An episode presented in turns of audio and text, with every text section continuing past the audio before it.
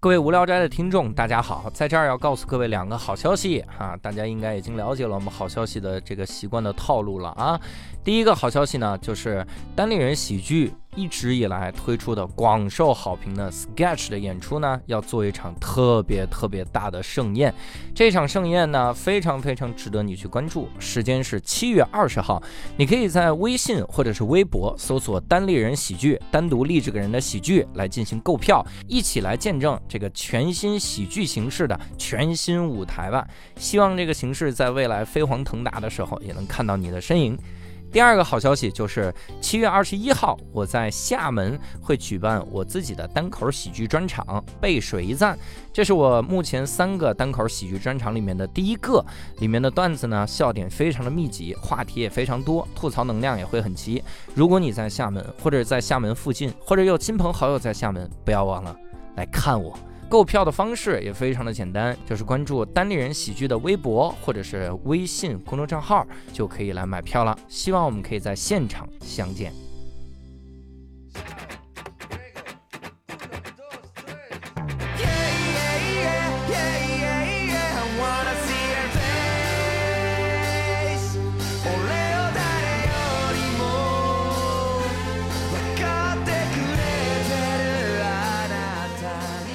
Hello， 各位听众，大家好，欢迎收听这期的无聊斋啊！这一期的无聊斋啊，我是教主，我是教主的声音已经变了，是吧？嗯、从此以后你们就分不出来教主和六兽了，好不好？是，呃，我们的另另外一位主播是这个有点尴尬、啊哎，我是伯伯，嗯、哎，伯伯，但是呢，有一个人一直没有发出声音，是因为今天呢，其实非常的清爽，一共就我们三个人在这个直播间里边、哎、啊，在这个录音间里边、录音室里边是吧？嗯，另外一个声音来稍微发出一点声音，让大家听一下。大家好，哎呀，你听听到底是谁？大家好，到底是谁？大家好，哎，我们欢迎雪莲老师。嗯、哎呀，大家好，我是赵雪莲，好久没见了。对对对，好久没见了。那今天我们三个凑一块儿呢，要聊一个跟伯伯老师完全没有关系的话题啊，还是有关系的，他早晚是要结婚的。对、啊，他也要涉及到怎么辅助这个对另一半儿啊更好的工作和生活。对，确实是、啊。所以我要这一期主题是当好一个贤内助是吗？啊，不是不是不是不是，对我们这是是这样，就是我们前两天还在聊，就是、嗯、其实在北京生活有一点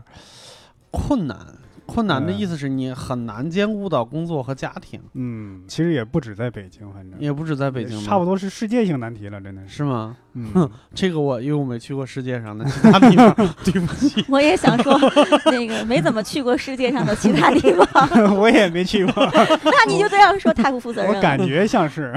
其实就我觉得就这个话题吧，嗯、就是每个年代有每个年代的那个不同的状况。你看我们。就是咱们父母那一辈儿、嗯，可能就因为大家都一样，嗯、都是双职工，然后都要上班，都要带孩子，所以就不是特别明显。嗯、到了我们这一辈儿，比如我们我们家就有一小孩儿、嗯，然后呢，有的时候我们也不是想啃老，嗯、就是父母都退休了，想让他就是去走遍世界各地大好河山，但是没办法，要上班。对吧？而且孩子现在三点半就放学，嗯，就是还是需要人来搭一把手。嗯、但是我。我在今天的开始，我想说，就是有例外，嗯、就是假如这个女人、嗯、她能够嫁到一个像某某人、某某人、某某人这样的老公，嗯、她就完全没有这样的问题。嗯、对，但是也保不齐某某人、某某人、某某人当出国了以后，可能会出一些其他的问题。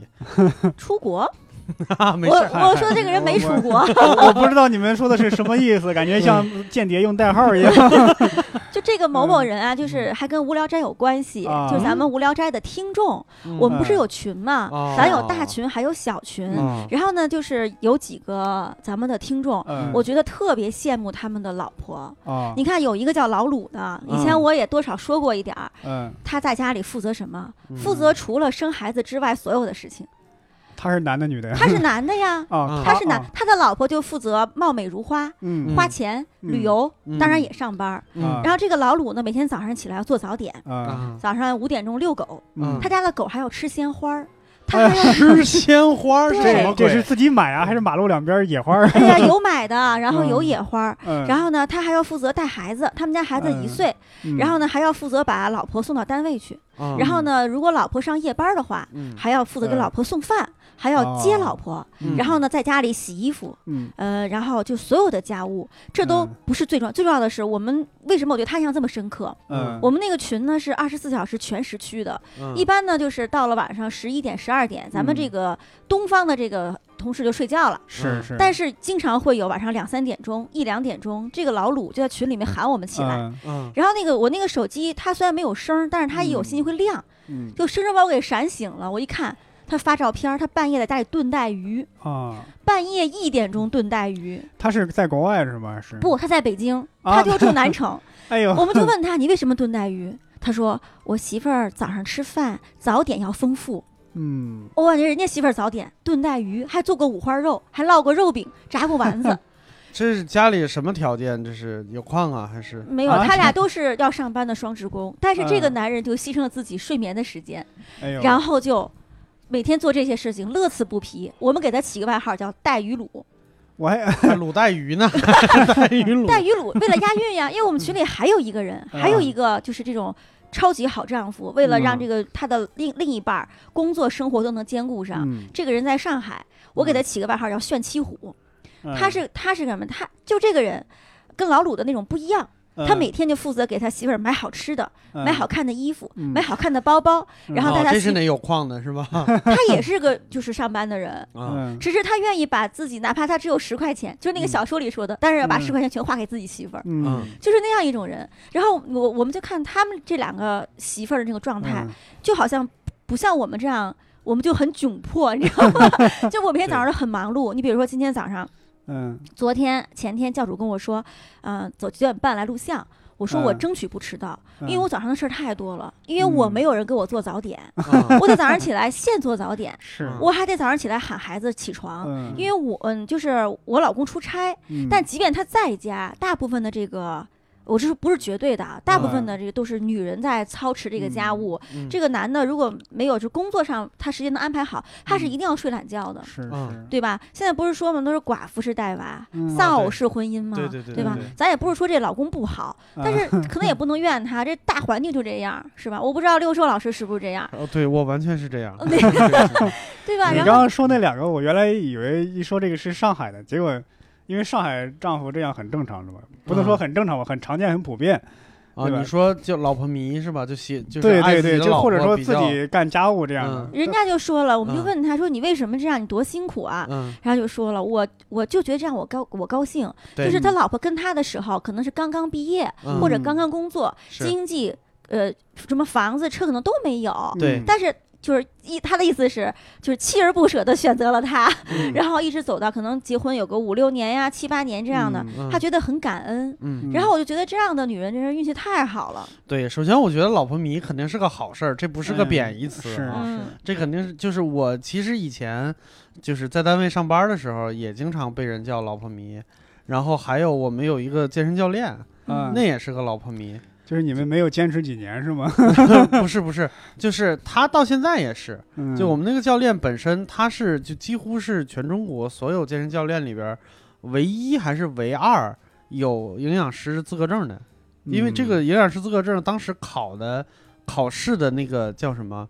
呃次数就很少，后来就不、嗯、不考了，就不发这个证了，全中国可能一共就三百来张。哦，是只是健身教练吗？呃不是，是所有人都考的那个那个那那个证，但是他是唯一一个健身教练有有有这个证的啊、哦、我可能嗯纠正也也不算纠正吧、嗯、我的心情跟你不一样、嗯、健身教练有营养证我确实是、嗯、您这里说我我头会听、嗯、但是营养证我这周围有很多人都有营养师证，那可能不是一个证，就是他给、哦、他还给我看过编号什么之类的、嗯、但是那个不重要，就是我的意思是就是前年他媳妇儿那个怀孕了以后、嗯、这哥们儿也是不睡觉、嗯、就每天恨不得早餐午餐都拿天平给他媳妇儿就开始做，你知道吧就那种就是我我我真觉得就是他是那以前是健美冠军那种健身先生那种五大三粗的、嗯、弄了一个小东西在那拿天平在那做早餐、嗯、我就觉得这个场面特别、嗯、叫什么心有猛虎细嗅蔷薇的那个感觉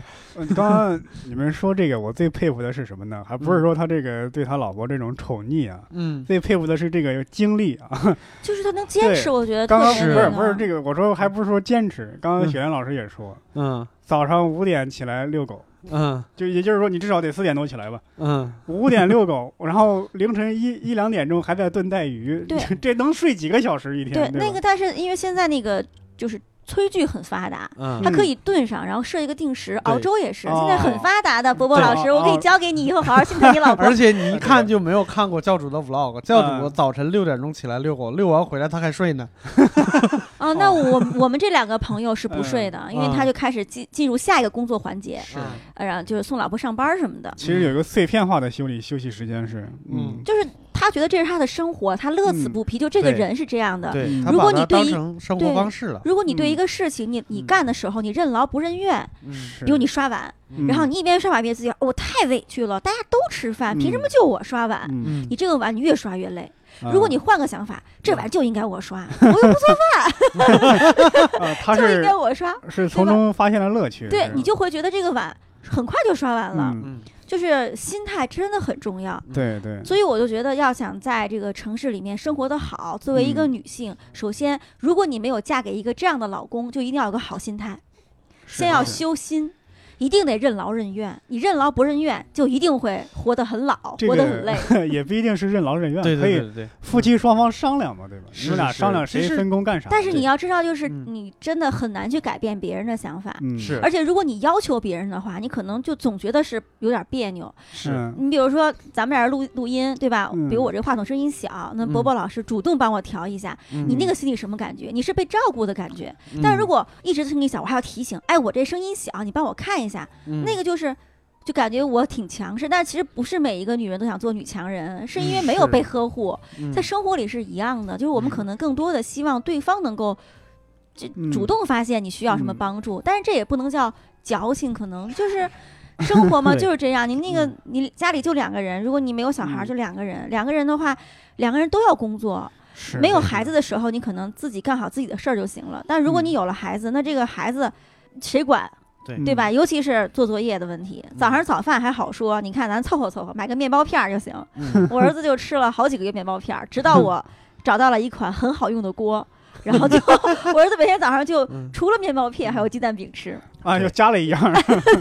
这个锅啊，最好赶紧听一听节目，是吧？我们这个赞助还是还是缺一些的，好不好？是是。我不说什么牌了，我马上要带货了，好吧？嗯。我我已经带了七八个，但不跟我没关系啊。嗯、就是是这样的，这是个插曲，嗯、就是因为我那个精力有限，嗯、我但是我又觉得真的很心疼我儿子。嗯、很多人在朋友圈都说你为什么不给你儿子吃好吃的早点？嗯、甚至有一个老板给我打电话，就我的朋友说、嗯、说那个你你为什么每天早上都给你儿子吃桃？嗯、你这把他当猴养吧。然后我儿子有一段时间早上起来就吃一个桃就上学去了。啊啊、吃桃不好吗？没有什么不好，不太单一了，但是他觉得应该有饭。啊嗯，但是我真的没有时间做，应该有碳水，他觉得就是我自己都没有早点吃，然后所以我就给他买面包片儿。面包片儿的时候呢，我儿子就就是有一次去饭店吃饭，特别喜欢一个果酱，然后那个饭店那个厨师就送了我们一大包，结果吃完了以后，我就给他又买了一箱，结果我买的时候呢，我就没仔细看，挺贵的，呃，加下来要四百多块钱，然后我我就以为可能是原装进口的，所以贵，结果进来寄来了以后，我就发现是两大箱，好几百克，买一箱送一年是吗？没送，就是我没注意，因为他要蓝莓的，又要草，又要草莓的，我就一样都买了一箱。结果一箱是一百四十个，两箱是二百八十个，然后我还选了单品，就好几百个。然后呢，我儿子每天早上吃四个果酱，吃四粒儿，吃了很久，还有一大箱。然后我就发朋友圈嘛，就很多人说，要不送给我吧，我可以到付什么的。嗯。但也有人说你这样做太不负责任了。嗯、这个孩子长身体的时候，你要给他吃好的。嗯、然后我儿子就想吃煎蛋，可是我煎不好，嗯、就是我会煎蛋，嗯、但是那个煎蛋很耗时间的，你得站在那儿，嗯、为了保持它的形状。现在的小孩子和我们小时候不一样了，嗯、我们小时候做熟了就行，现在的孩子需要吃什么派大星形状的煎蛋。米老鼠形状的煎蛋，这个外形还影响口味吗？这是对呀，对。然后我就买了很多模具，但是这个模具清洗起来很不好清洗，它有一个提手，提手拐弯直角那里永远都洗不干净，然后你就会觉得很别扭。然后我就想，那我就买个早餐机，我就特别快。我对我儿子很舍得花钱，虽然我不是大款，家里也没矿，我就在网上选了一个两百块的早餐机。那个早餐机就是除了煎蛋还有那个，它是这样的，它是这边可以。烤面包片，嗯，这边呢有一个圆柱状的东西，下面可以蒸蛋，上面就可以煎蛋，哦、可以同时进行。嗯，能熬粥吗？呃，不能熬粥、哦。然后呢，我买的时候，我买东西特别痛快，嗯、我就是偏男性化的，我绝对不会货比三家，嗯、我就在网上选评价最多的那个，嗯、我就买了，我连客服都不问。嗯，你想我在那个某东上买的，他就号称送货快，嗯、我就想的是我现在买了，我明天能用上。是、嗯，结果。呃，我是五月十六号下的单，嗯，都五月二十六号了、嗯，就这个东西还就是没有影儿。当然，我中间交涉过，嗯，我第三天我就交涉，我就、嗯、我就联系这个、嗯、这个客服、嗯，我说怎么还没到？他说我们这个是第三方发货的，对他那个是自营的应该。然后我就联系了、嗯，但是我是从那个京东自营点进去的，我就应该是京东，嗯、但是他给我跳转，我不知道。嗯结果呢，我联系了那个韵达快递、嗯，这个韵达快递那个服务服务那个后台服务真的是能把人气死。是，我就跟他讲，我说，哎呀，您好，那个我这什么什么，然后那边很客气啊，就是，嗯、哎，您好，多少多少号为您服务，请问有什么可以帮您的吗？嗯、我说我就想查一个东西到哪儿了，我就挺着急的，嗯、都好几天了。他说一查那号，他说啊，您不用着急。我们韵达没有飞机，都走陆路，这个晚晚个三四天，甚至晚个一个星期都是正常的。晚一个星期都是正常的。对，然后我就很生气，我说那我说那我着急用怎么办？他说那没办法，嗯、你只能等着。我说那我退货，然后那个就说那您得从那个您哪儿买的哪儿退。然后我就联系那个我买的那个下单那个地儿，嗯、下单那个地儿跟我说，那你得那个等他送来以后拒收，嗯、拒收以后退回来我才给你退。我说他不给我送我怎么拒收啊？万一我不在家我怎么拒收啊？就来回来去扯皮。好，这个事情就不说了哈。然后我就我就，因为我在查这个早餐机，然后我、嗯、我咱们现在不都网络有个算法吗？我那两天就被推送了很多早餐机，然后我就点进去一个，现在网评就挺好的一个、嗯、一款，那个很贵，嗯，得一千多块钱。哎呦！然后我就问了那个客服，我点进去以后，那个客服就说有什么可以帮你的，嗯、然后我就我就当时因为情绪不好嘛，嗯、我就跟他那个我就我就俩问题，这能不能煎蛋？嗯、呃，第二，我现在买明天能不能到？他说我们这个是。就是预预售式的，一般七天发货。哦、他说你怎么那么着急啊？他说您等一等，我们这个可以煎炒烹炸煮炖熬都能做，为什么你只煎蛋呢？那就是没有现货问题。然后我就跟他哭诉，没哭诉，痛诉。我说我儿子特别可怜，嗯、已经连续两个月每天早上吃这个果酱面包。我就在那说说，我猜对方是一个小哥哥，嗯、非常有同情心、嗯。然后他特别耐心听我说完了这些东西以后，他说那这样吧。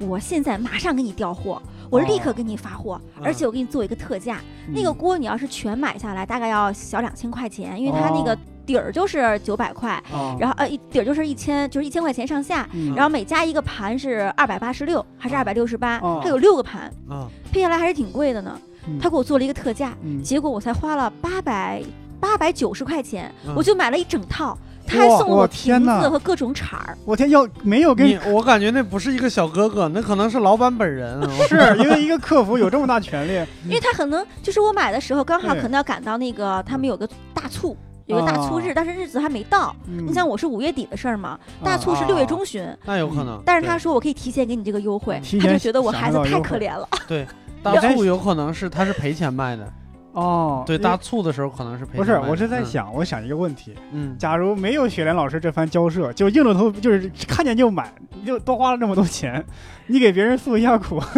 那不就是我和波波平时的样子吗？对吧？但是谁会交涉呀？对、啊、对、啊，就是你看，作为我，我们也不算这个，就是我们就一个只在城市里生活的一个、嗯、一个有孩子的一个中年女性吧、嗯。然后你就觉得没有地方倾诉，你也不能跟父母说你过得不好，嗯、你也不能跟老公说，你跟同事说，同事更不爱你，他们自己家还一锅。一堆事儿呢，对对对，于是这个客服成了倾诉的对象。啊、然后倾诉，我不是故意的，我不是故意把他，但是我就当时那情绪到那儿了、嗯，然后特别好。我第二天，我是头天下午两点多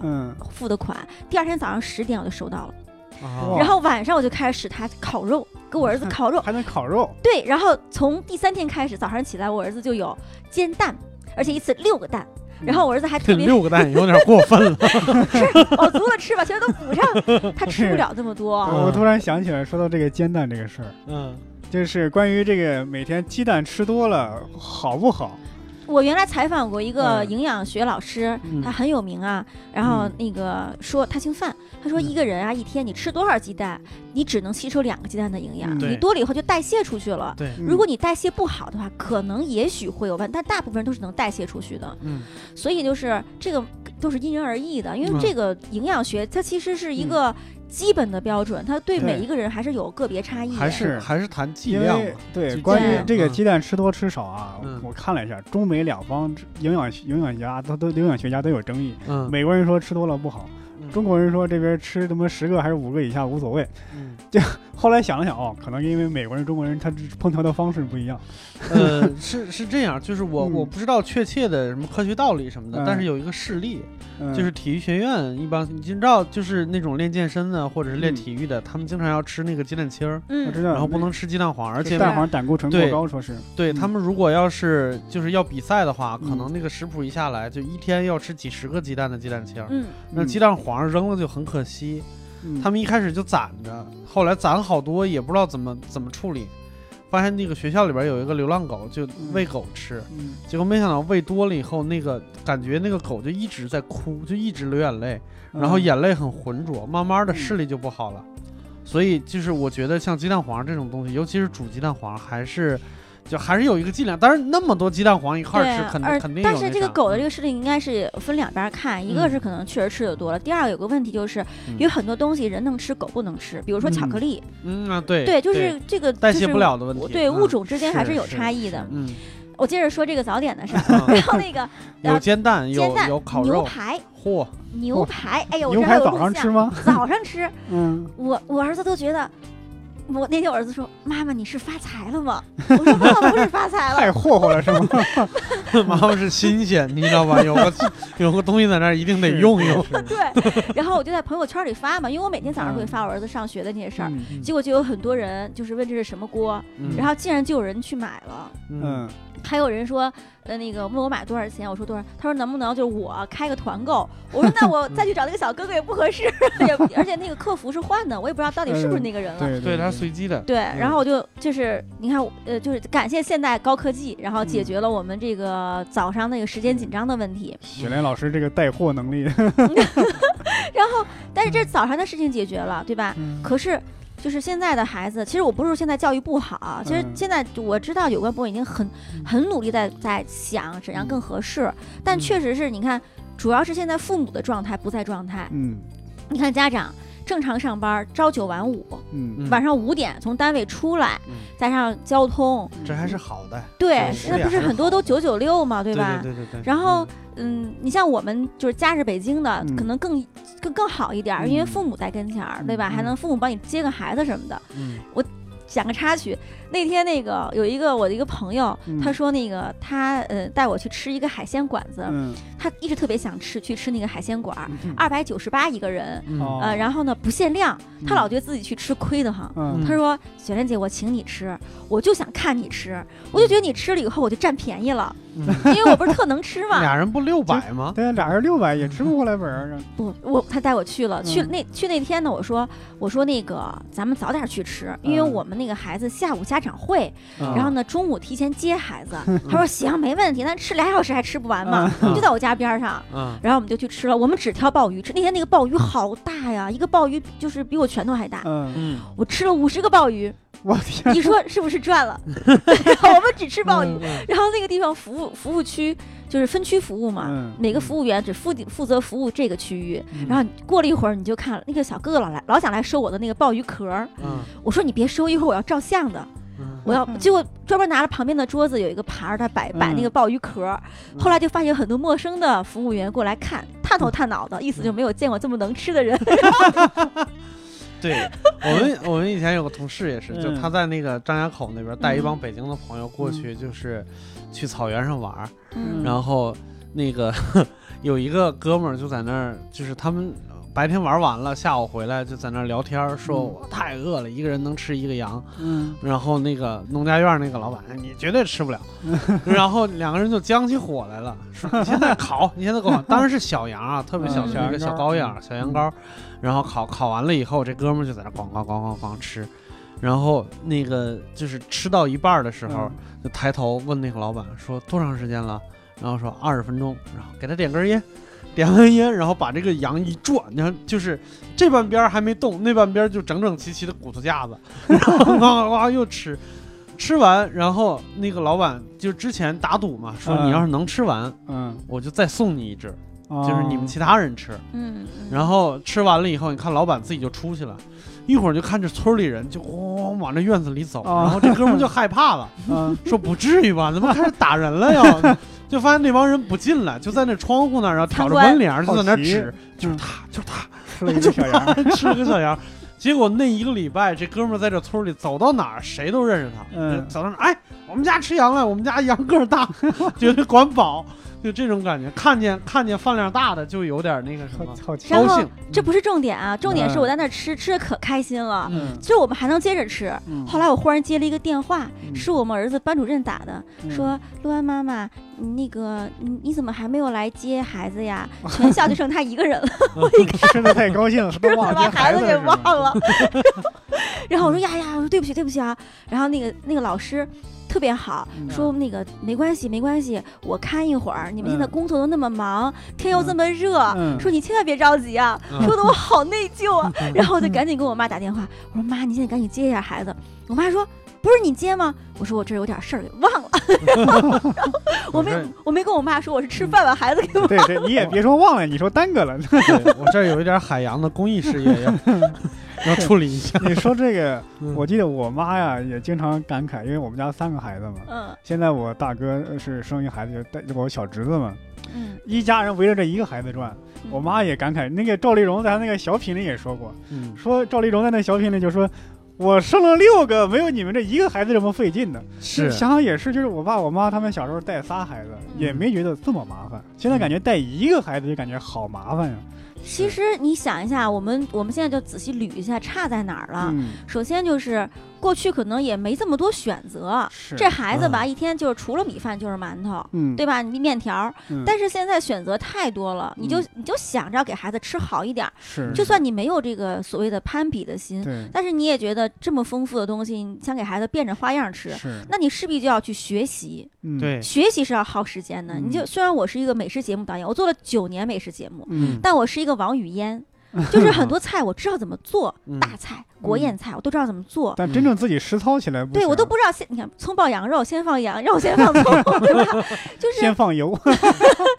就是这种事情，你是要学习，是，这是第一。第二呢，就现在孩子呢，过去我们是初中初一才有英才有英语、啊，但是现在的孩子甚至幼儿园就有英语。对、啊。但是现在不是教育改革了吗？嗯、公立幼儿园是不允许教孩子拼音、数学、英语、语文的，嗯、是不能学的，就要把童年还给孩子。嗯、所以公立幼儿园的孩子是真的玩了三年，哦、真的玩，到处去玩。嗯。然后一年级的时候，嗯、他又默认你会两百个单词。会，他默认你都会，于是就就催生了什么，就是叫培训班，什么考前班，就是叫什么幼升小，幼升小学前班。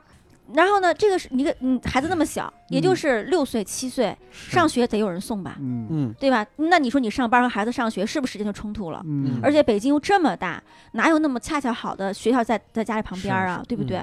然后那这个时候你夫妻两个真的是得有一个人，要么是自由自由职业。像你们这样的，对吧？要么就是不坐班的，嗯、对吧、嗯？要么就是全职太太、嗯，但是全职太太又会引发一个新的问题，嗯、这个老公出轨的问题、哦。老公一直在社会上进步，嗯、然后太太天天就是柴米油盐酱醋茶带孩子、嗯，就是一定会有差距的、嗯。就真的就看老公良心了，嗯、这个真的没办法。就周围有太多这种。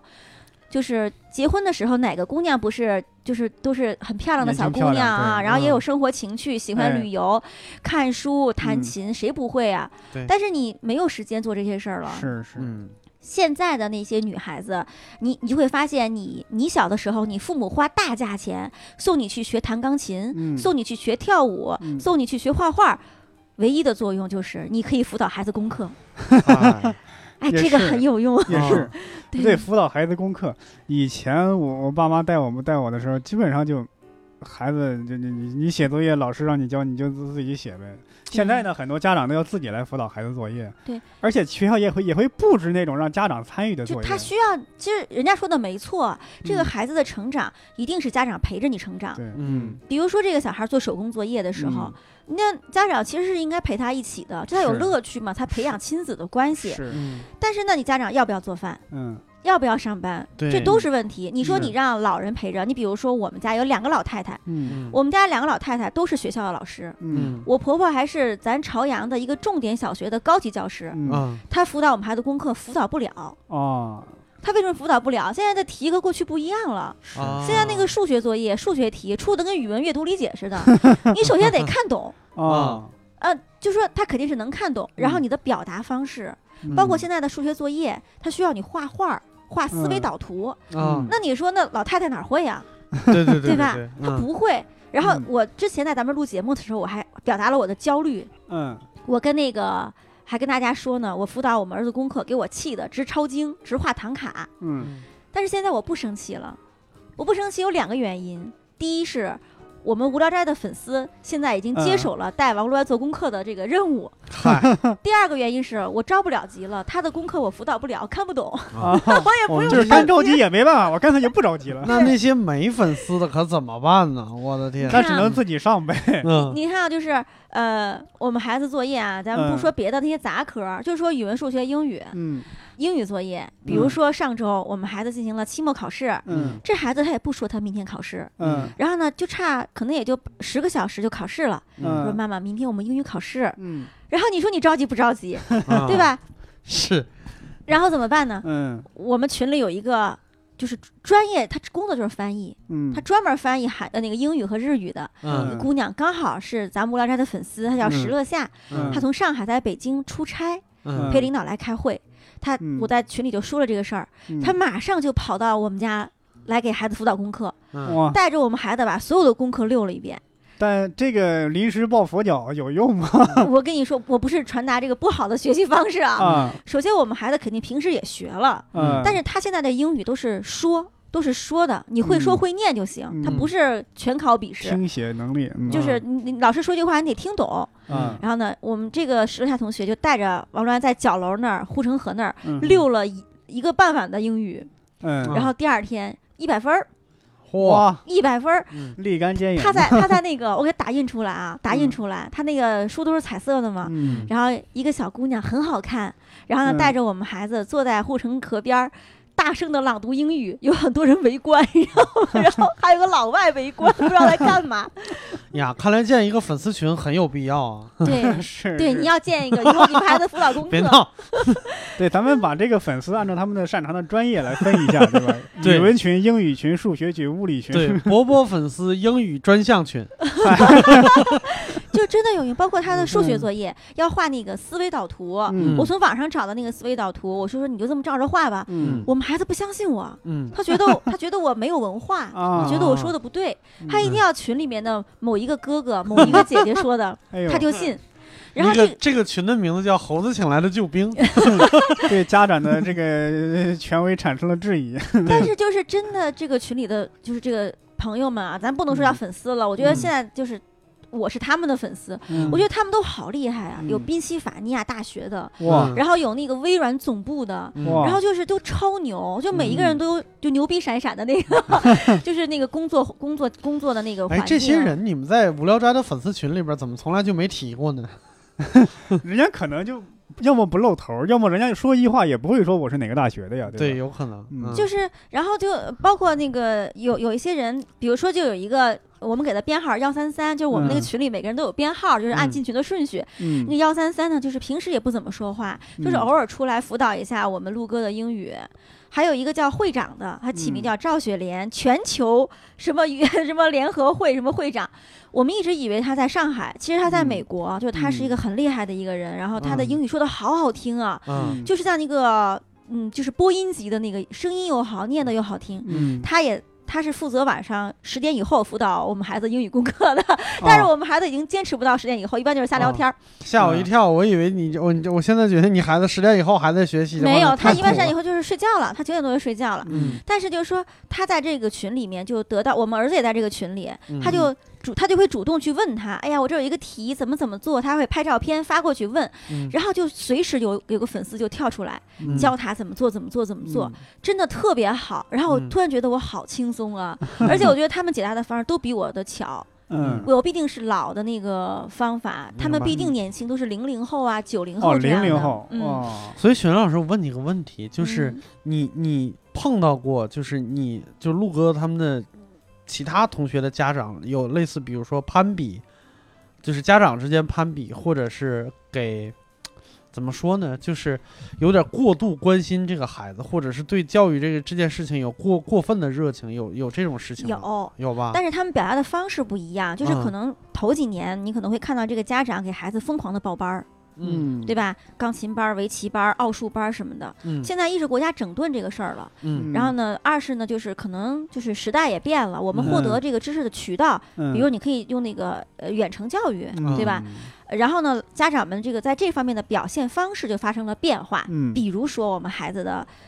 那个同学家长，哎呀，我就希望他们不要听这个，嗯、然后那个。说的委婉一点、嗯、对对对，就是有那种状况，就是首先他对孩子要求特别严、嗯、我们孩子家班里就有一个家长，我们不是接孩子门口要要先等着排队吗、嗯、家长也要排队、嗯、就会聊天，我就听人家那个家长说话我都不敢说话、嗯、人家那个孩子早上五点钟起床、哦、他有两个孩子每天五点钟起床念一小时英语、嗯、念一小时英语、嗯、背半个小时的语文，各种金句，世界名著的金句、嗯、包括什么就是呃就是什么三字经啊这种的、嗯、就是那个那个弟子规这种的。农村怎么才能富？哇，我跟你说真的，就是而且他我从一年级就发现他们家是这样的、嗯、而且所有的就是很多家长都在围着他就是取经、嗯、你是怎么带孩子的，你是怎么怎么怎么怎么做的、嗯嗯、但是我觉得他们家孩子太辛苦了、嗯、就是他们家孩子戴眼镜你知道吗、啊、然后太辛苦，小学就开始这样、嗯、太辛苦了。还有的那个就是小孩你就会发现他们家长发朋友圈，这个孩子就在学弹钢琴、嗯、参加比赛、嗯、然后呢还有围棋什么的、嗯、就这些如果孩子精力可以的话、嗯、你当然可以去学了、嗯、然后包括还有就是我们那个我们家那个院里头、嗯、楼我们家院有三个孩子、嗯、有一个小孩是跟我们儿子是同学校呃同年级但不同班、嗯、然后有一个比我们高一级，然后你就发现、嗯就是现在学校里还是有那种隐形的尖子班的、嗯、特别明显。你看我们我们孩子学我们我们这个班就几乎没有什么作业、嗯、老师也不发排名，孩子考多少分老师也不说、嗯、我要不是追着孩子问我们都不知道我们孩子考多少分、嗯、但是他们那个班就会在老师会在群里面发孩子的排名、哦、他会让孩子拿着你的卷子照相然后排名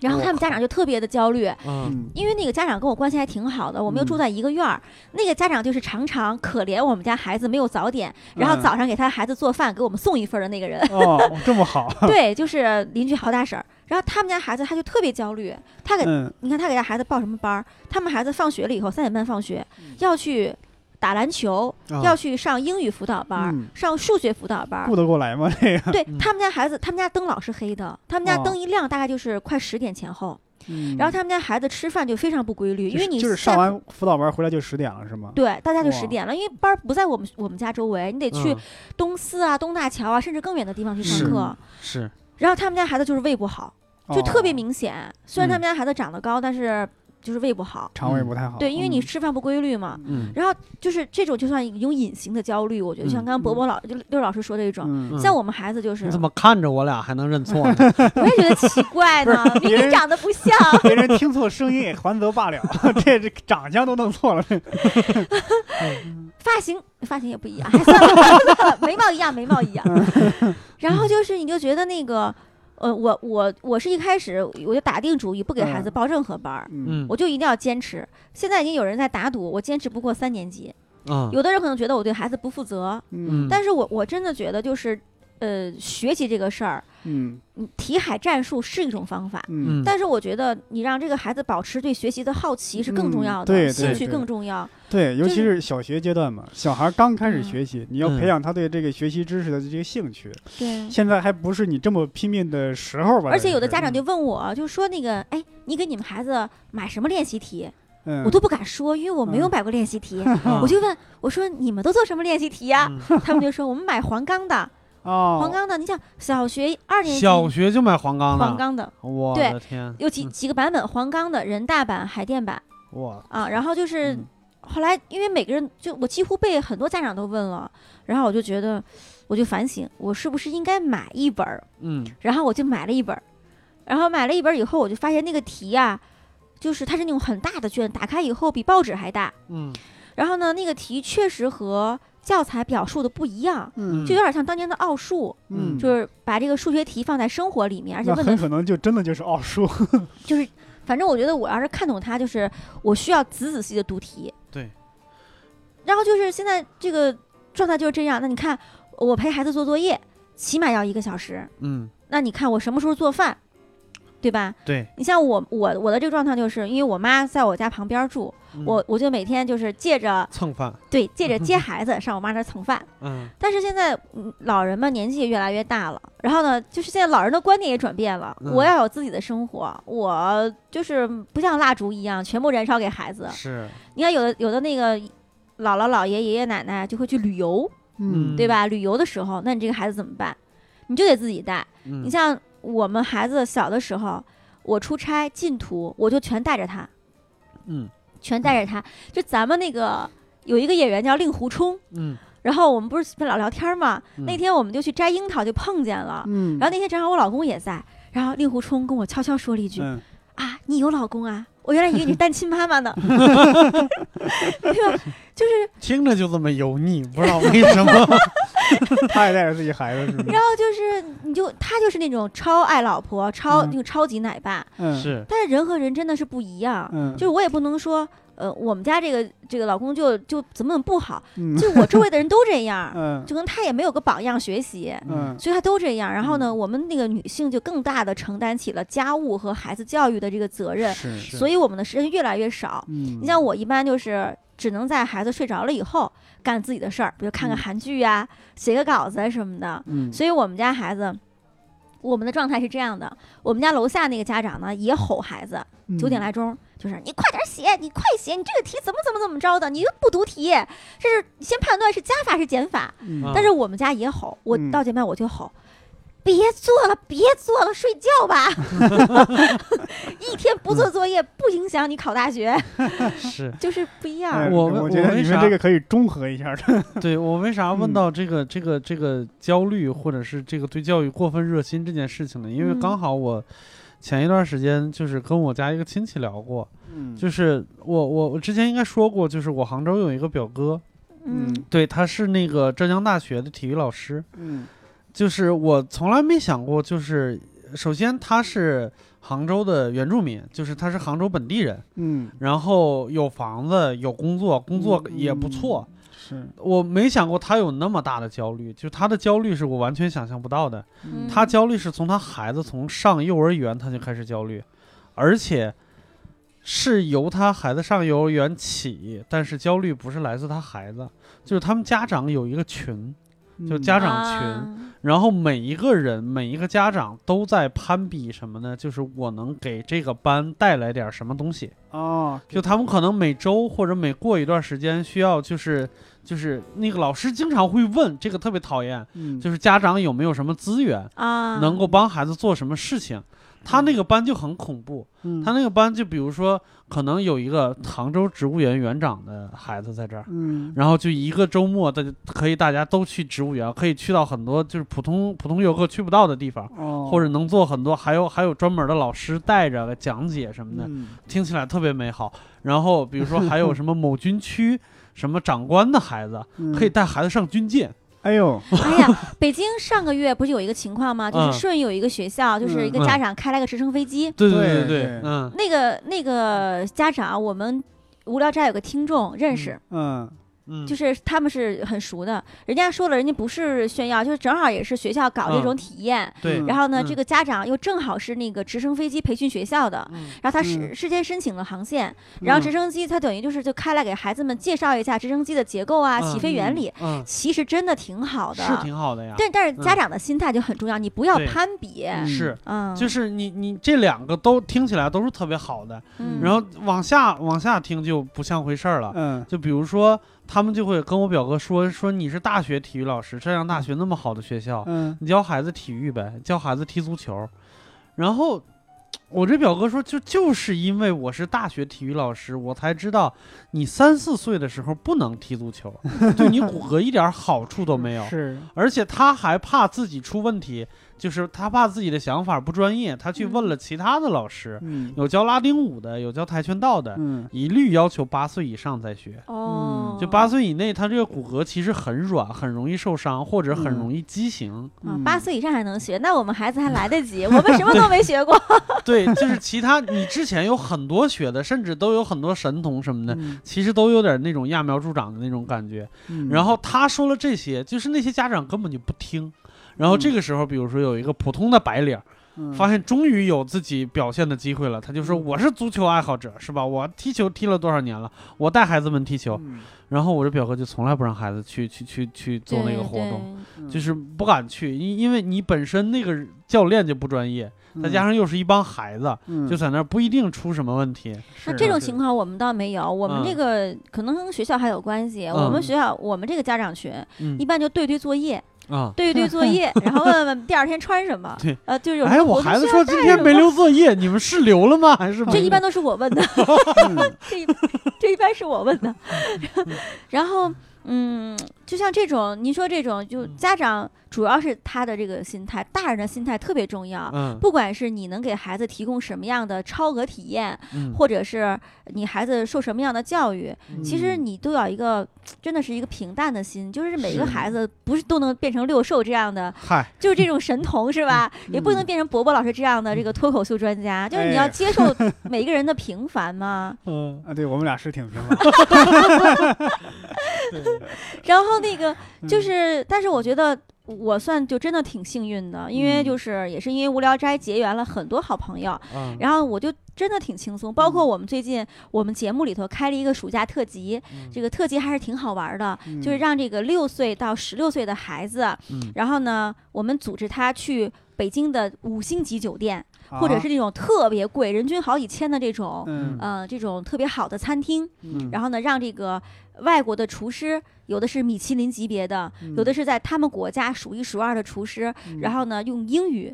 全程英语、嗯嗯、呃教孩子们做菜。嗯，做菜不是重要的，你这一次肯定是学不会的。嗯，重要的是有一个英语的环境。嗯，然后他教你一些简单的西餐的礼仪呀、啊嗯，这个菜怎么怎么叫啊，怎么点菜这种的。嗯，就是其实它就是一个，其实算是个英语培训班。嗯，但这个事情要我要去联系啊，然后我就发现哇，这些顶级的酒店大厨真的是一个字儿中文都不会说，嗯、老板也不会，嗯，然后又没有翻译，我们。台里也穷嘛，也没有翻译、嗯哎、我, 我这个英语就是 subway 的那个水平然后就特别焦虑，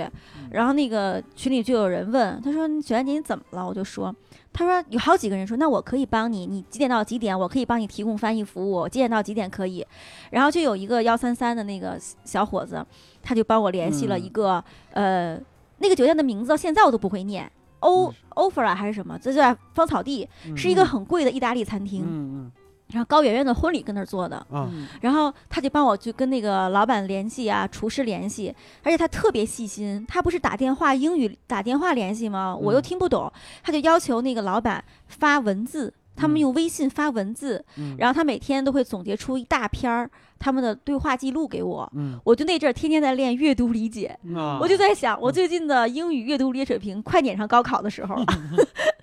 然后这个事情我们现在已经就是我们已经录了，然后七月一号、二号已经播了第一集和第二集了。嗯，就是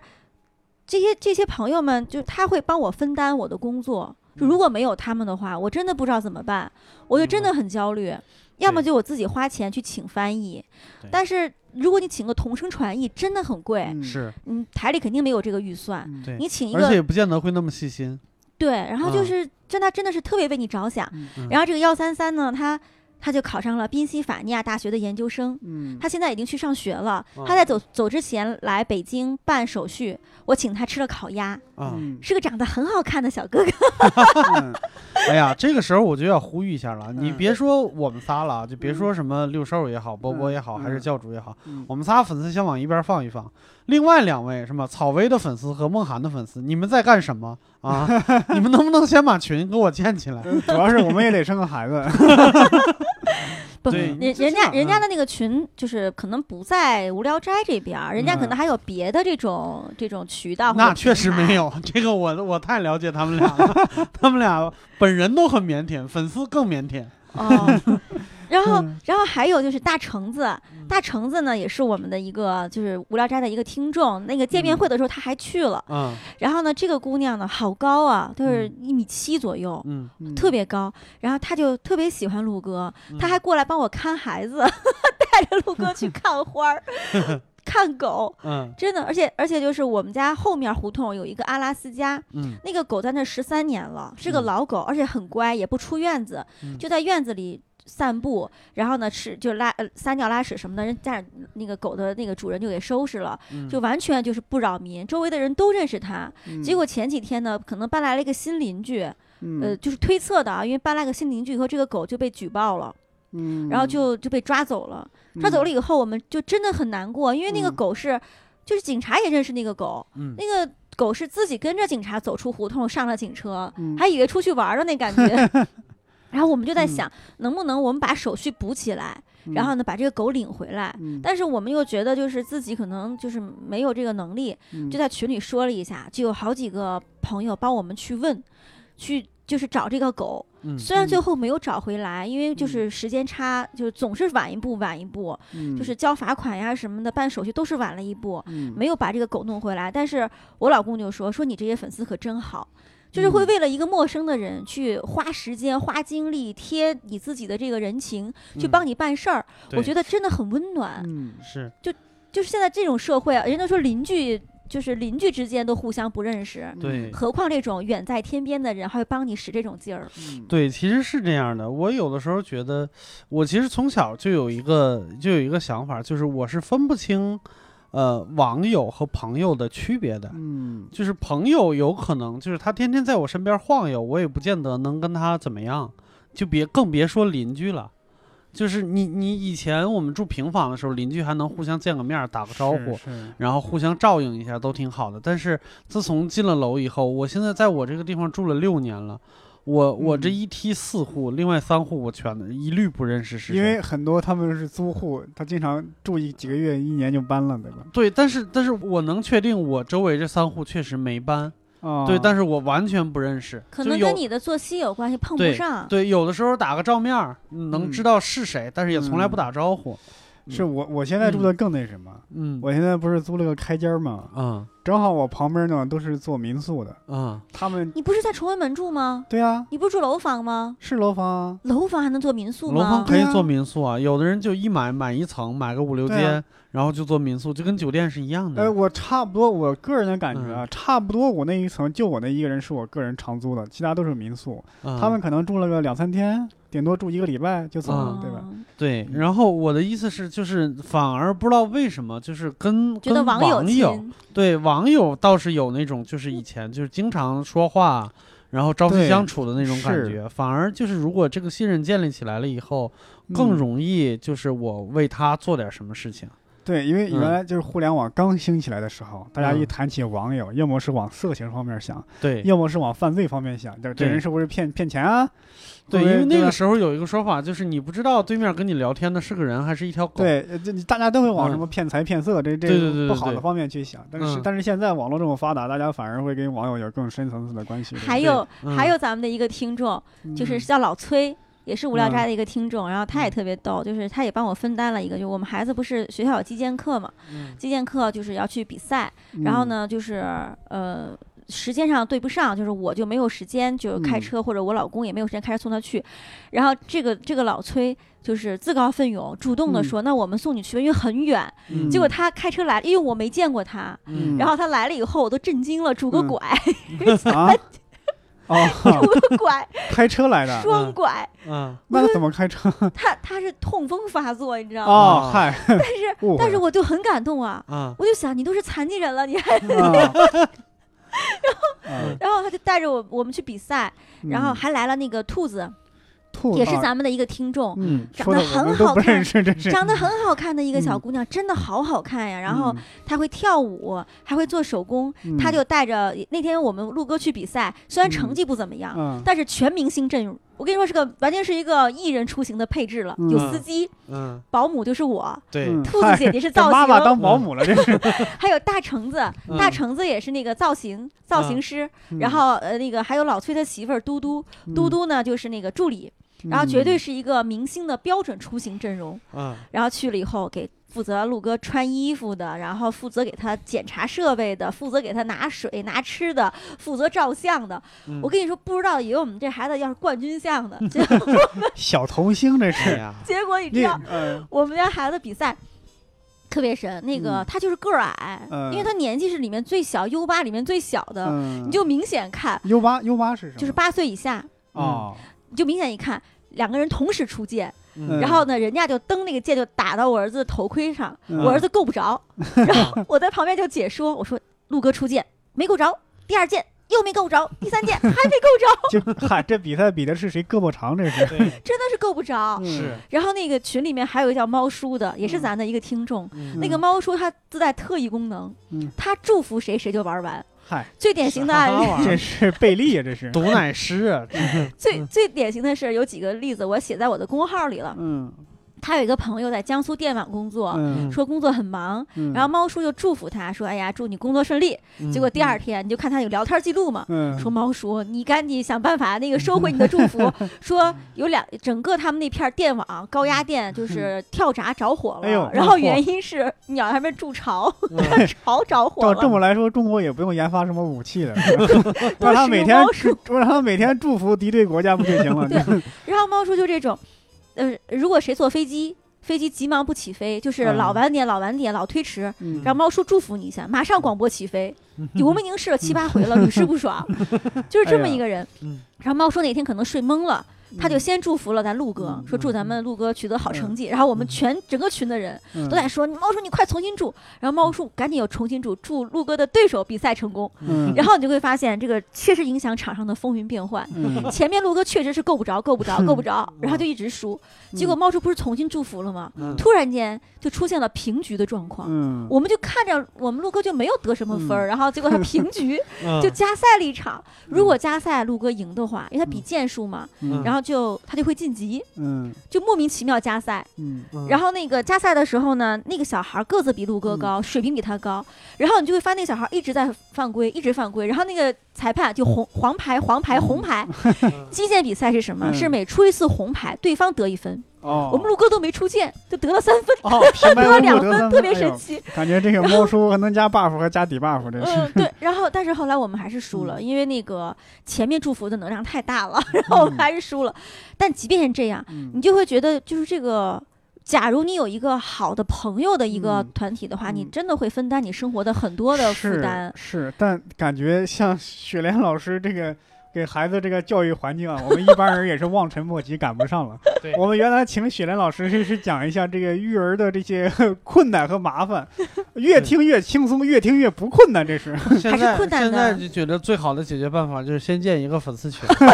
那你得建得起来，你建得起来得有人进的，对吧？这是一个问题，你不能说我建了一个粉丝群，我爸我妈进去了，这其他没人了，这。嗯，但是我我觉得就是这样的啊，就是作为在城市里生活的一个职业女性，嗯，呃、就是首先要有个好的心态。开始也说了，如果你自己就焦虑，就是在这个事情还没有发生的时候你就焦虑，比如说你今天早上一睁眼就在想，哟，嗯，今天下班谁接孩子呀？今天晚上谁做饭呀？嗯，你肯定一天都过得不踏实。嗯，我们就过好现在这个眼下的这个一分钟就好了。我现在跟这录无聊斋，我就根本就不想今天谁接孩子，是，我就根本就不想今天作业怎么做。所以是谁接呢？所以所以完全是凭即兴，就姥姥接呗。我给姥姥和奶奶排了个班儿。哦，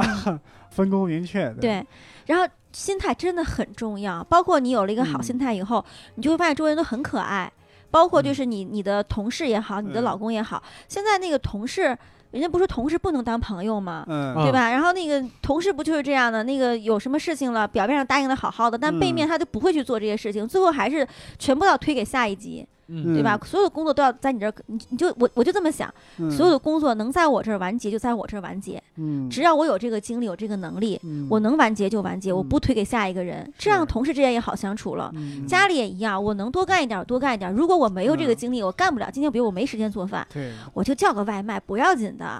偶尔吃一回外卖不要紧的，是，就是心态我觉得一定要好。我们完全相反了，我们是偶尔自己做一顿饭不要紧的。我现在可会做饭了，我都可以在家里请客了。嗯、我觉得那个锅真的好用，嗯、可以、啊。所以请早餐是吗？晚饭也可以。我在家里还做椰子鸡呢，嗯、特别好用。这个菜谱超级好，就谁都能操作。嗯、你去那个靠谱的网站去买一只三黄鸡。哦，买一只我以为买靠谱的网站买个叶子，买一只三去三黄鸡，就是收拾好的三黄鸡，嗯、你自己不会收拾嘛，嗯、然后你剁好，嗯、因为我家那个状况是不能剁的，我家那个剁不是我家那个一剁的话，整个楼都在抖，我家是木头楼嘛，哦、就有一个叫城南的，咱北京那个主席阁饭馆的那个行政总厨就很牛的，嗯、做国宴的，那天、嗯、到我家他给我做点菜，嗯、他想给我做一个脱骨，就是脱骨鸡翅，嗯，他脱骨嘛就要剁那个骨头两头，嗯嗯、他一剁。他就他自己在倒，他是地震了吗？他就去门口大马路上剁的，哎、就是我家那不能不能剁东西。然后做完一顿饭楼塌了。对，所以你就得那个去那个网站上那种很、嗯、有那种很好的生鲜网站，嗯、他会给你都剁好，嗯、然后买一只，然后鸡，然后买再买两个椰子。嗯，那个椰子呢，就拿那个刀，就是把上面那个球弧形的那个叫什么球冠，把它切掉。哦嗯然后呢，把那个汁儿倒出来，嗯、然后把那个里面的椰子肉拿那个不锈钢勺把它㧟出来，哦、放在锅里，嗯、就不用加水，就把剁碎了的鸡洗干净，倒在里面，然后，呃，大火烧开，嗯、大火烧开，然后小火煮煮开了，烧开了以后煮上个五分钟，嗯、就能吃了，都不用加水。哎呦，好香啊！我还有照片，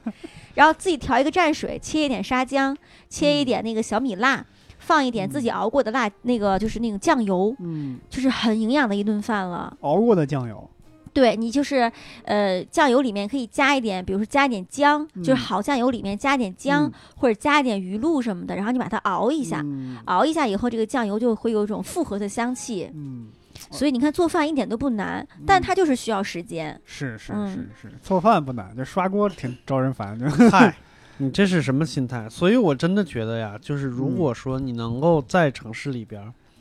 过得没那么孤单的话，嗯、可能生活会轻松很多。一定是互相是互助式的生活。是，你要是一个人是个孤岛的话，就真的很难，你就得什么都自己扛。是，就算六兽老师这么魁梧也扛不动，嗯、对吧？对对对也是需要你。你说到这儿，六兽老师现在现在也有自己的孩子了。嗯。可能将来会面临这个赵雪莲老师初级的带娃的那种阶段，就是非常困难。是我，我跟你说，我我要面临的路肯定比雪莲老师还要难走一些，嗯、因为首先我没有本地户口啊，对，然后孩子上学还得回去是吗？上学回去不回去的，就是你你有各种各样的路可以选，但是每、嗯、每一条路都没那么好走。嗯、就说实话，就是你比如说，我可以去某一个学校上学，嗯。但是我要提前可能一年两年做准备。哦、你首先要准备、嗯、呃六十个呃反正三年的，一年十二个月是多少？三十六个月的社保，当地社保。嗯嗯、然后呢，工作证明、纳税、嗯、有纳有社保就有纳税证明，嗯、然后有、嗯、比如你买房子有房本，没买房有租房证明，嗯、是可以办理的。对，这个倒无所谓，嗯、我差不多快一百个月了。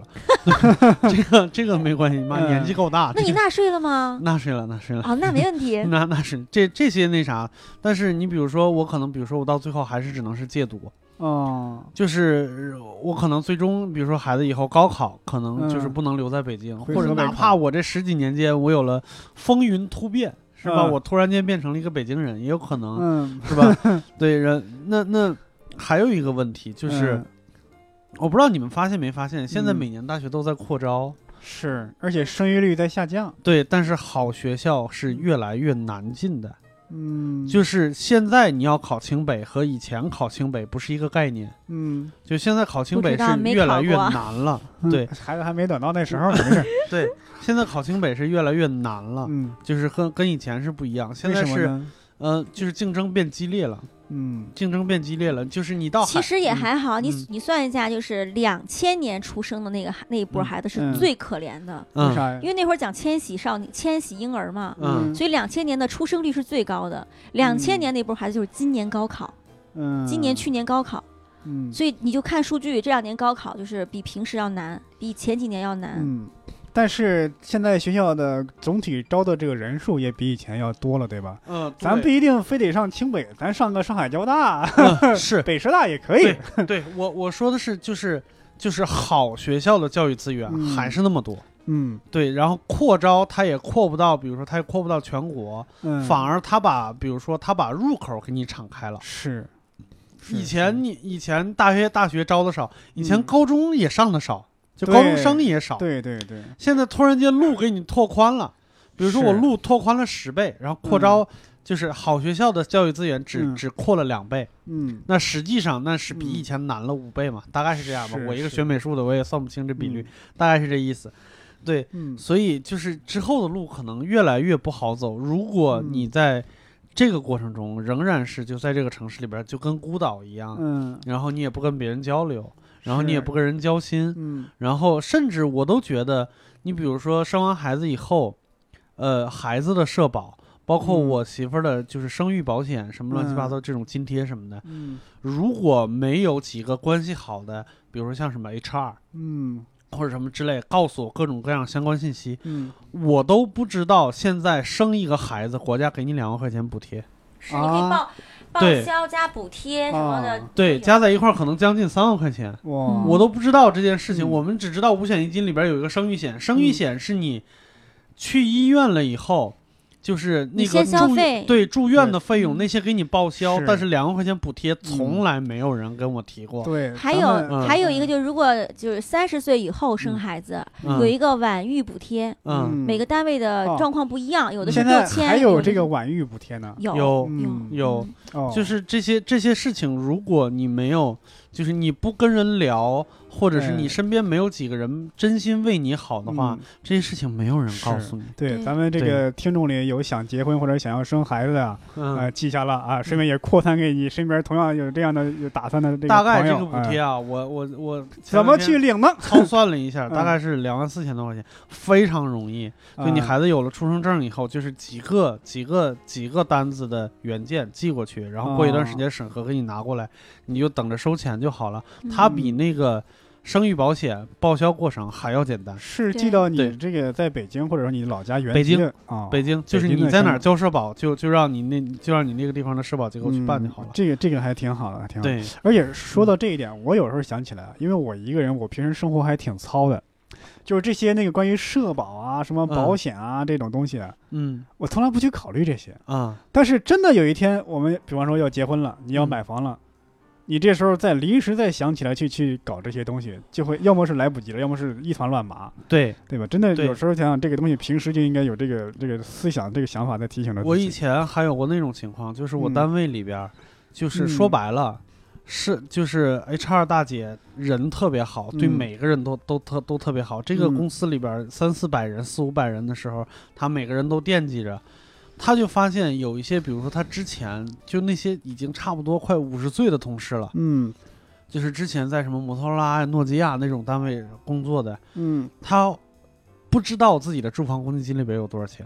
嗯，几十年没取过。哇，现在可容易了，支付宝，对，嗯、支付宝里头有这个功能，你可以随时查，嗯、每天看里面，哇，这么多钱。对，然后他就不停的就提醒这些人说，你们那个住房公积金，你买了房，他买房买的特别早，九十、嗯、年代就买了，嗯，就是你也没提过你的住房公积金，你想想你还有一笔钱呢。结果那人一查，操，自己账户里边有几十万。对，嗯，对，这个这个这些事情没有人提醒，可能这笔钱就没有了。不会的，他退休的时候就会退出来。嗯，嗯对，对这些、就是。但是你想，这十几年里边，他可能有过什么困难的状况？嗯、对，当时如果如果知道或者能意识到，也可以暂时抵一阵子，对吧？还有就是，大家一定要知道，嗯、不论你生活在中国的哪一个城市，嗯、不管是城市还是镇还是乡，嗯、一定知道有妇联。嗯嗯，我最近跟妇联的关系还那个，就是因为那个咱们全国妇联邀请我去讲了一次课，嗯，然后呢，就讲课这个事情也特别奇怪。我那天接了一个电话，嗯、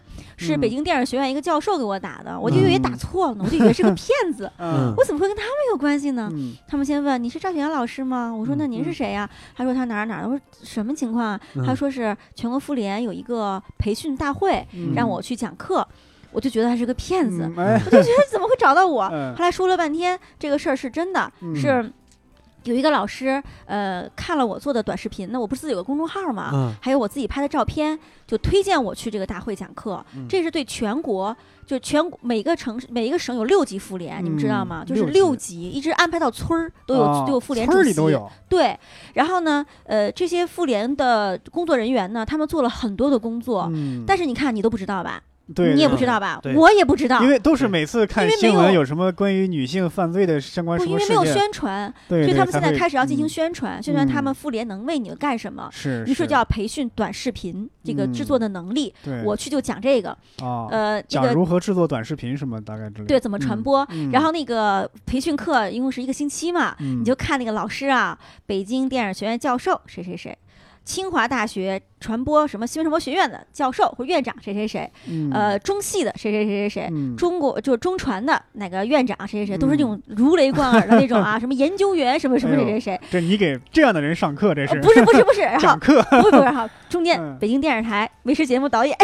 哎、就感觉这个档次咵就掉下来了、哎、啊！就是跟你一起一起讲课，对我们一起讲、嗯、啊，特别神奇、啊。我以为他们坐下听你讲的，没有，别闹。然后我就觉得我说这我拿单以后。我这我能去吗？嗯、我这里头可能我学我学历是最低的，资历是最浅的，然后我怎么能跟他们一起讲课？他们说能，他们说了那个。呃，人家都是理论的，包括还有抖音、快手的那个负责人、嗯、市场推广这些人。嗯、对，他说你来给我们讲讲具体怎么实操。嗯、他说我们就需要这种一线工作的人。我一听那也挺好的，嗯、我就去了。培训大会在湖南长沙，嗯、呃，哦，不在北京，不在北京。然后我去长沙，嗯、去长沙的时候培训课呢，呃。底下坐了三百多人，嗯，来自全国各各个省市的，就是什么内蒙的、河北的、呃湖南、贵州、嗯、四川、重庆，好多就浙江，全国各地来全了，广东来全了。底下还坐了一个副国级的领导，哇，然后讲、呃，特别有意思。然后我还就是需要做一个课件儿。但我不会做 P P T， 嗯，于是我们的强大的粉丝帮我做了个 P P T， 做了个 P P T， 呃 ，P P T 我说的很简单，就是怎么样形成一条短视频，嗯、怎么做。呃，第二呢，就是呃，他们不是想学那个手机拍照嘛，嗯，然后呢，我告诉他怎么拍出一张好的手机照片。要讲这么细吗？对，我讲的全是实操的，包括怎么构图，嗯、什么时候怎么用光，嗯、手机哪怕你用什么姿势，嗯、呃，蹲多高站多低，我都全、哎、我全都全都讲。然后嗯，三个我本来是讲三个小，我的课是最长的，嗯、呃，两点到五点，嗯、五我后面还有快手的一个市场运营来讲怎么推广短视频，嗯、然后呢，我就一直讲，我我时间卡得很紧，非常好，嗯、我。我是一个很守时的老师，差十秒钟的时候到五点，我就说：“哎呀，今天的课就到这儿吧，呃，感谢大家给我这个机会来分享。”结果我都要走了，然后底下人不让走，然后呢纷纷举手要提问，然后于是我又讲了半个多小时，然后那个快手那个人就就后来下来，我们不是在一起嘛，他就说那个我就觉得我不用讲了，他说都没有时间了，他说我都讲，然后你就会发现。我就加了很多，下来以后有很多妇联的负责人就加了我的微信，嗯，然后我就才发现妇联能做好多工作，嗯，比如说你家里有人没工作，哦，他会帮你安排工作，嗯，没人看孩子，嗯，他帮你安排看孩子。哇，有这个也是要收费吗？不收费，不收费、呃，真的超好。嗯、后来培训完没几天以后，那个全国妇联有一个走基层访父情的一个活动。嗯嗯就是去重庆，去呃带着我们这些呃所谓的媒体人嘛，嗯、去看一下妇联工作是怎么开展的。是，然后我们就去重庆待了五天，嗯、我们去的都是那个呃。著名景点旁边的农村，就是你就眼瞅着旁边是桃花源，嗯、然后不能进，嗯、你就眼瞅着是那个拍变形金刚那个舞龙什么天生三桥不能进，嗯、然后全在农村里面看他们怎么开始工作。你看我我简单讲几个啊，嗯。有的那个农村叫有一个叫黄觉村的木字边一个角，嗯、黄觉村这个村子呢，就是呃各种原因吧，有很多就是困难儿童，就是没有父母的，嗯、呃以前叫孤儿，现在叫困境儿童了。嗯、然后怎么办？这个妇联就组织爱心妈妈，嗯、给这个孩子就是家的温暖，嗯、给他们建立成长手册，嗯、给他们过生日，嗯、定期带他们去体检。就这些孩子虽然没有父母，当然是父母的爱是没有人能代替的，但是他们有人管。对对，第一波困境儿童已经就是要考大学了。哦，就是他们生活的非常阳光，这是我们亲眼看见的。差不多十几年前，这项工作已经开始了。对，然后我们在那个呃，就是酉阳，重庆酉阳，酉阳这个地方就是。子丑寅卯的那个、那个、那个酉十二，有机有机那个酉，这个酉阳有一个地方叫桃花源，就是陶渊明写《桃园桃花源记》那个地方。嗯，就是你现在去那个地方，你对着这个诗，你就讲什么拾阶而上，有一小洞，复复有光，一模一样。嗯，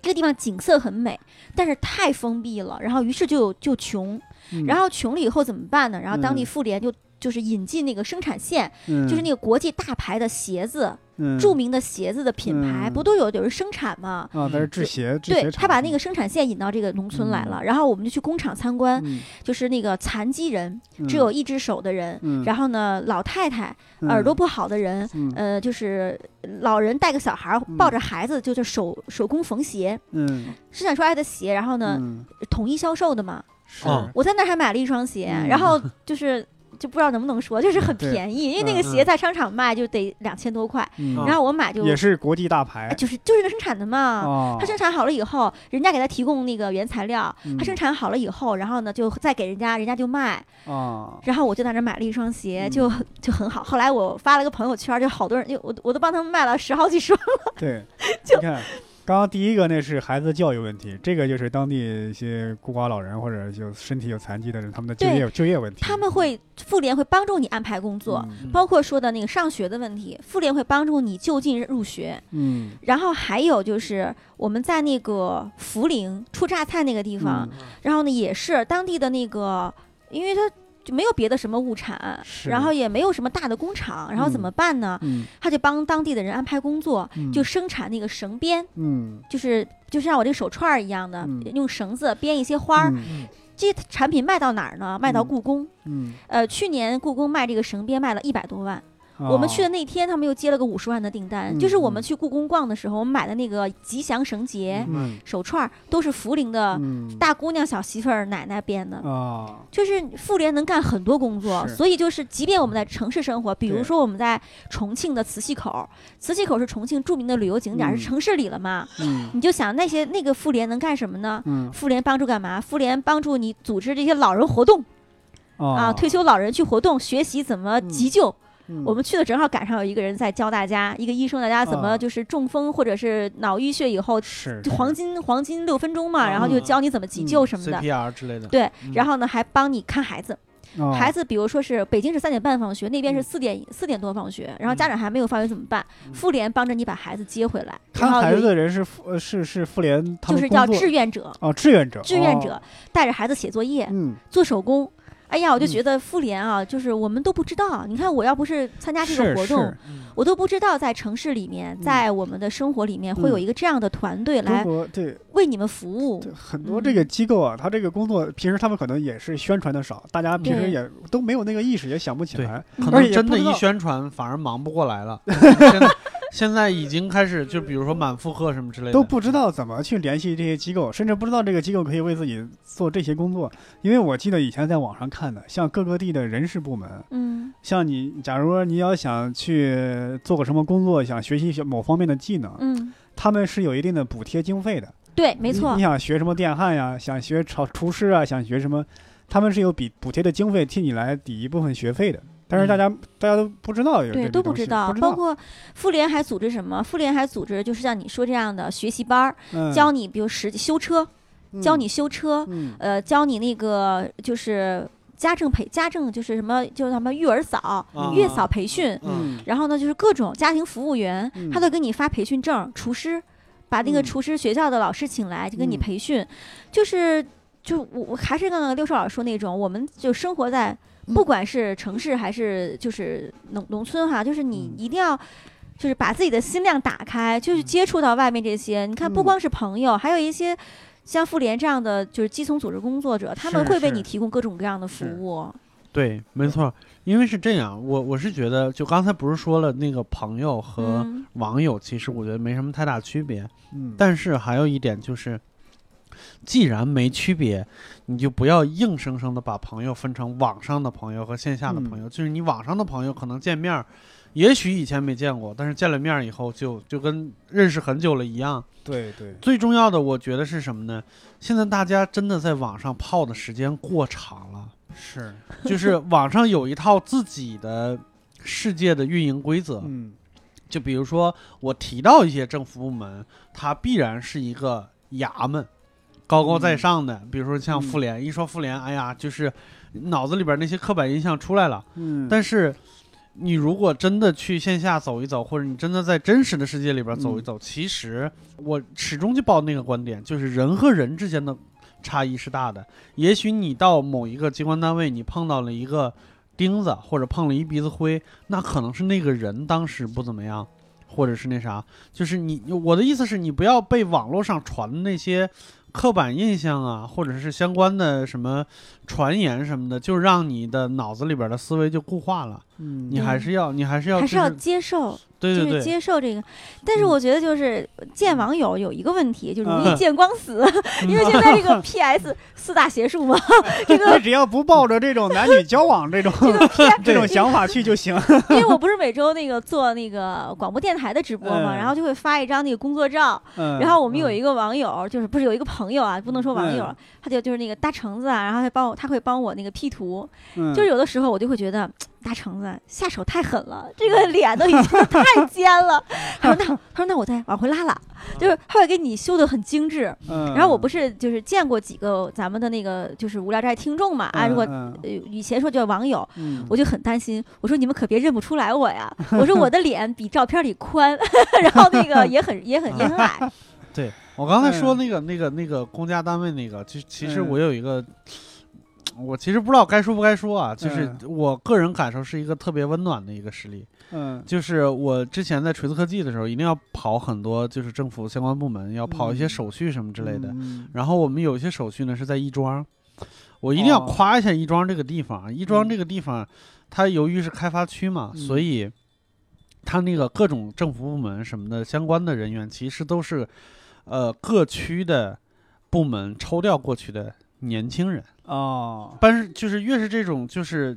这种年轻的部门或者年轻化一点的，这他办事效率其实是蛮高的。嗯、因为我们其实我们作为就是行政人员，其实有一点抵触去去政府部门，就是去去对接一些工作什么之类的。但是呃，有的时候不得不去。我记得我我不能说是哪个部门，因为可能会坑人家。嗯、就这个事情都找、就是、都找他们去了。某一个对某一个部门，就他们是亦庄有一个办事大厅，这一个大厅就是以、嗯、其实很多很多区都有啊，嗯、就是一个大厅里边就跟银行一样，但是每个柜台都是不同的局，嗯，每个柜台都是不同的局，他们的窗口，嗯，然后我要去办一个文件，就是办一个手续，我带了，我当时记得特别清楚，我带了不下两千张 A 四 纸的资料，然后还有各种各样的盖章、签名什么的，嗯、然后到那儿去，他就他就一页一页一页一页的审，然后审到最后，啪，差差一个部门领导的签字，嗯，然后。我当时我就懵了，我说大热天就那那个时候就和今天差不多，就特别热。嗯、我从中关村开车到亦庄就是一个多小时，嗯、然后我说我再回去再回来，今天就就废了，就是我是我回来你们都下班了什么之类的，嗯、就是然后就是那个那个跟我办事儿的那个小姑娘，她说你着什么急啊？我还没说话呢。嗯，然后我说那怎么着呢？我说对不起，我我话多了。他说你你你去门口看一下，你们这部门领导不就在门口吗？哦，我说啊，然后旁边他后边有个他同事，他说你去看一眼去。我说哦，我明白了。我带着那些纸，我就到门口自己拿笔把那个部门领导字签上，我就赶紧回来，然后这事儿就办成了。我还在想，嗯、六兽老师刚说那个，我就没反应。对，我当时也没反应，然后那个人冲我咬了牙了，我才想明白怎么回事。就我这脑子，他就是咬着牙，他就是把牙咬碎了，我我就跑门口，哎，没有领导啊，我很可能会这么想，对吗？对，但那天那个事儿办得特别痛快，我心里边其实特别感激那些人。嗯、还有就是就是公司里边可能会去工商局打一些那种什么工商材料啊，嗯、就是你你的信息，就是有的时候经常办什么手续，经常会用这些工商材料，有很多都要原件，每一次都得去打。我特别喜欢去亦庄打这些材料，因为那个管管打印材料的人和其他几个区都不一样，就是到我这儿就是就是其实到所有人，就是在他那儿就不排队，因为他给每个人的审核既快又准，而且他特别厉害，就是我隔两个月去一次，嗯，他认识我了。啊，然后他我，但是我不知道为什么，就是每次我去的时候，他都跟我汇报一下小米的工作。他是小米在政府部门的卧底吗？这是不是？他就觉得你是锤子的，你可能对小米的事儿感兴趣，他觉得你们两个公司性质差不多啊。对，就特别有意思。对，但是每次去，因为他能跟你，他记得你是谁，他跟你聊两句，就没有那种衙门或者是官老爷的那种感觉，嗯嗯、是就是其实还挺温暖的。嗯，那好，那我们今天的这个话题呢，基本上也就聊到这儿为主了。嗯、啊，聊聊到这儿为止了，对不起啊。就是大概的意思呢，就是如果你没有粉丝群，最好有一个好心态，好不好？对，多交几个朋友，对，多交几个朋友、嗯，然后能在这个城市里边活得稍微好一点、嗯。那如果大家喜欢这一期节目呢，大家可以点一个订阅，然后转发这一期节目啊，也欢迎大家就是在简介里边找到我们的那个官方微信号，然后加上它。DonPanic 无聊斋是吧？呃，加上他以后，他会把大家拉到粉丝群里边、嗯，然后在微博上也可以找到我们的微博是无聊斋 F M， 也欢迎大家跟我们保持联系。嗯、那今天的这这期节目呢，就聊到这儿为止，大家拜拜，拜拜。嗯